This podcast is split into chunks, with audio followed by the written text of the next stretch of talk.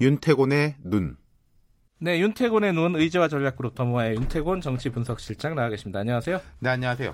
어, 방금 뭐 이제 알셉 얘기를 했는데 네. 뭐 한미일 움직임 굉장히 좀 뭐랄까요 은밀하다고 해야 될까요 생각할 거리가 많습니다 네, 요즘 물밑도 있고 물 위도 있고 많이 네. 움직이고 있어요 지금 두 가지 세 가지가 겹쳐지고 있는 게요 네. 우리가 이미 그 지소미아를 연장치 않기로 결정했지 않습니까 근데 지금 그 유효 기간이 한 2주 남았을 거예요. 예. 11월 22일 자정까지인가. 예, 23일 날부터 예. 바뀐다고. 예. 그런 과정에서 지금 한일 간의 움직임이 있지 않습니까? 양국 예. 정상의 단독 환담도 있었고 뒤에 자세히 설명하겠지만은 문희상 국회의장의 제안도 있었고. 네. 근데 이게 이것하고 연계시켜서 보면은 애초에 미국은 지소미아 연장을 강력하게 희망했지 않습니까? 네. 그게 있는 것이고 또 내년도에 한미 방위비 협상 이 지금 이제 예열되고 있잖아요. 예. 이걸 엮어서 볼 수 있다는 거예요. 그러니까 지금 일단 미국은 물론 트럼프 정부 들어와서 과거와는 달라진 면이 있진 있지만은 기본적으로 뭐 이유가 뭐건 간에 한일 관계가 안 좋아지는 거를 싫어하죠. 음흠. 미국은. 그래서 우리가 그걸 이제 레버리지로 삼아서 뭔가 할 수도 있는 것인데 네. 반대로는 또 그게 압박으로 작용하기도 하는 것이고 네. 그 점에서 방위비 문제 미국이 타겟으로 삼는 것은 세계에서 세, 세 나라를 꼽으면 한국, 일본, 독일입니다. 예. 근데 한일 관계가 안 좋으면은 방위에 대해서 미국이 기대는 게 더 많아지는 거잖아요. 우리가 그 지소미아 어뭐 연장 안 해도 큰 문제 없다라고 했을 때 정부의 제일 큰 논리가 국가나 한미 동맹을 통해 가지고 정보 자산을 공유하기 때문에 네, 이걸 안 해도 한테 정보 받으면 된다. 네, 크게 네. 문제 없다. 이런 이야기를 많이 했지 않습니까? 네. 그러면은 방위비 협상에서 뭔가 좀 우리가 약간 안 좋은 게 되는 거죠. 이게 조금 불리한 음. 거가 되는 거죠. 그러니까 다 엮인다는 이야기고요.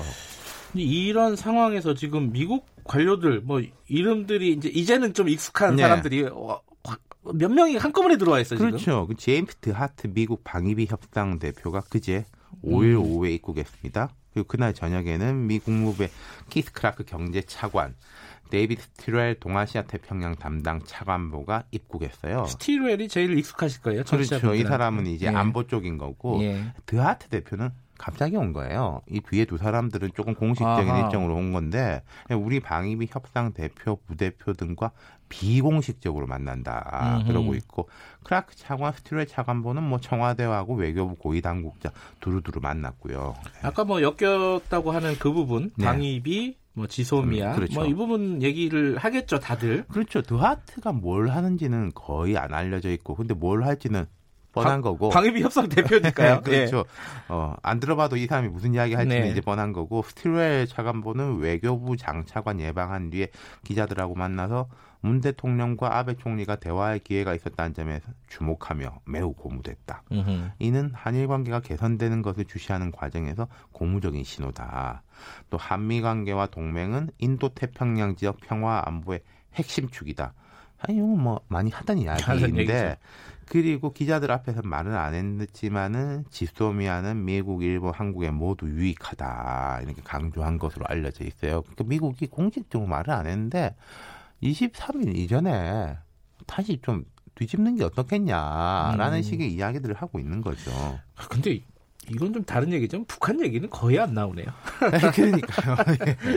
자, 우리 정부의 입장은 뭡니까? 자, 우리의 공식 입장이 이거지 않습니까? 일본이 무역 보복을 해제하면은 지소미아 연장이 가능하다 이거 아니겠습니까? 네. 근데 일본은 그거는 별개고 안보와 경제는 별개고 그리고 강제징용 문제에 대한 우리 정부의 입장이 한일 협정에 위배되니까 이걸 바로 잡으면은 무역 보복 또 해제한다 이런 입장인 거잖아요. 제가 뭐 같이 판단에 떠나가지고 입장만 정리를 한 것인데 그렇죠. 그런 거죠. 다들 조건이 있는 거예요, 그죠 지금? 그렇죠. 네. 이 상황에서 지금 일본에 간 문희상 의장이 뭔가 대안을 제시를 했습니다. 자, 지금 문희상 의장이 제시한 해법 제가 정리해드리면은 네. 기금 설립이에요. 기금 설립. 네. 참여 주체는 한일 양국의 정부, 기업, 국민 3자인데 뭐 기업과 국민은 자발적 참여라는 게 전제지만은 주축이 이쪽이 되는 거고 그리고 네. 일본 정부 돈이 뭐냐라는 게 새로 내는 건 아니고 그 위안부 하해 치유재단 있지 않습니까? 네.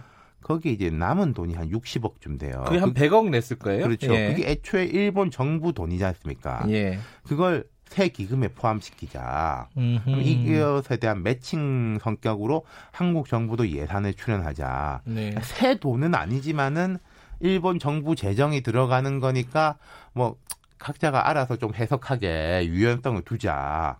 이런 거죠. 근데 사실 지금 피해자들이 반발을 하고 나섰습니다. 이거는 어, 받아들일 수 없는 아니다. 네. 문희상 의장의 안은 그러니까, 음, 조금 쉽지 않을 것 같아요. 네. 근데 이게 우리 피해자 입장에서도 그렇고 일본 정부 입장에서도 그렇고 일본 정부도 이제 뭐못 받아들인다 여기에 음. 대해서는 그리고 그 돈이라는 것은 일본 입장 이런 거잖아요.